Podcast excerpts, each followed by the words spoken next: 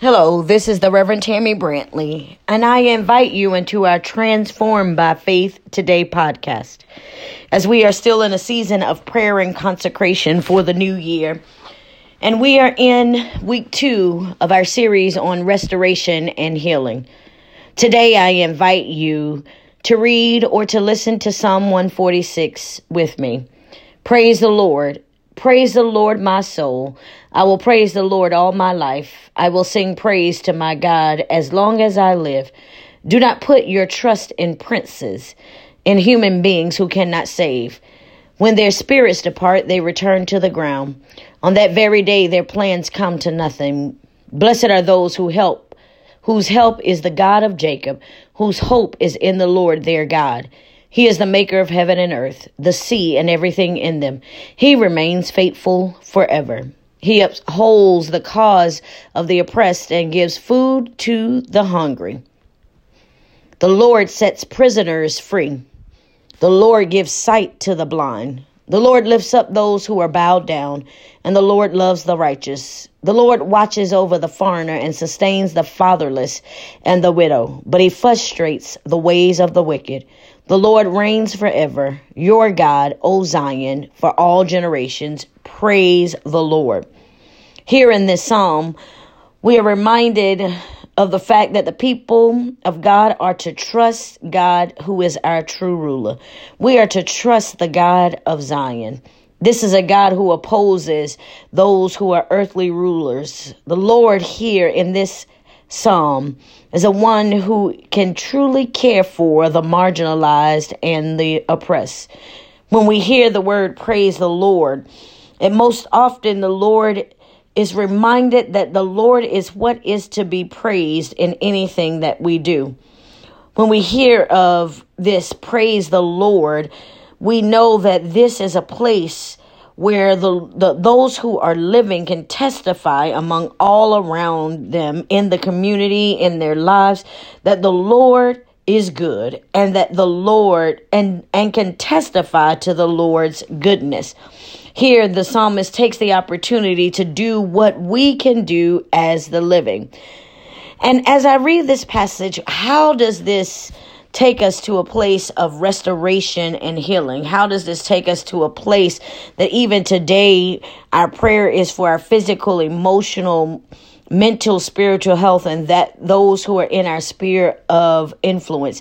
This passage reminds us that we are to trust the Lord, not trust in human beings who cannot save us, not trust in people who um, are uh, kings or leaders or rulers. We trust in the Lord, not in humankind. Not that we can't trust other humans, but our trust should be in the Lord because even human beings um, will one day return to the ground, and no matter what their plans were, their plans become extinct. Here is a place that the Lord reminds us that even as we are in a season of praying for restoration and healing for ourselves, for our mental being, for our capacity um, to continue to move forward, as we are in the day of praying um, for our spiritual health and those who are in our sphere of influence, it is a reminder that the part of restoration and healing comes with understanding who it is that we place our trust in.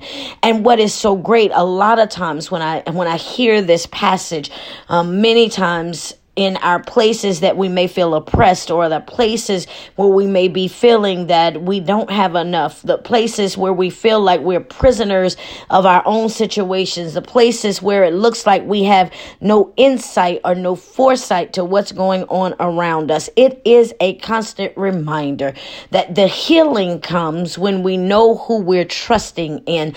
The healing for our physical and emotional and our mental and our spiritual help and even the rest restoration and healing around those who are in that are in our sphere of influence is all set up so that we can trust and show and point everything to the Lord. The Lord who reigns forever, no matter what's going on in our lives, no matter what places we need to be restored, no matter what place we need to be healed. This God our God, the God of Zion, is not just for us, but it is for every generation, which allows us to be restored and allows us to be whole for generations. And so, as we pray today, I want us to begin um, in our prayers first praising the Lord of our soul. And then, as we praise the Lord of our soul, let us be reminded to trust in the Lord for all of our needs, all of our healing, all for all for the areas of restoration in our lives. This is the place that the Lord lifts us up those who are bound down. The Lord loves the righteous. The Lord watches over each and every one of us. And so, in this way, as we believe God for restoration and healing in the matter of our lives, let us remember that the restoration and the healing is connected in the God we trust. Will you pray with me? Lord, for each and every person who is listening to this podcast and following this series of prayer and consecration. We pray right now for each of our physical, emotional, mental, and spiritual health and well being. We pray for those who we have influence over. We pray, God, that you are able to use us to show that you are to be praised. We praise you, God, that even in the midst of restoration and healing, that we are reminded through this text that we are to put our trust in you and not in mankind. We are to put our trust in you and not in human beings. We are reminded that we are to praise and to trust you as a part of our healing, a part of our our emotional, a part of our mental, a part of our physical well being, as a part of our leadership and those who we have influence over. It is our responsibility to turn to the God of Zion, to place our trust, to place our praise, knowing that you can do all things, knowing that you can restore, knowing that you can heal. God, for anyone who is listening to this podcast who is in need of any measure of healing, we ask God that they're able to trust you for this healing. We ask God that they're able to reach out even as they listen, whether it's online, whether they're listening from their phone, that they're able to just touch wherever they are and trust that you hear them. And God, in the midst of trusting for their healing, in the midst of trusting for their restoration, that they will praise you for who you are, praise you for your power, praise you for your majesty, and praise you because you are the ultimate ruler. God, we thank you that as we are in this season of consecration and prayer, that we are reminded to praise and to trust you, knowing that you are the God who fights for the marginalized, for the oppressed. You are the God who fights for the righteous. And for that, God, we trust our restoration and our healing of our total selves to you. We thank you, we magnify you. It is in Jesus' name we say, Amen.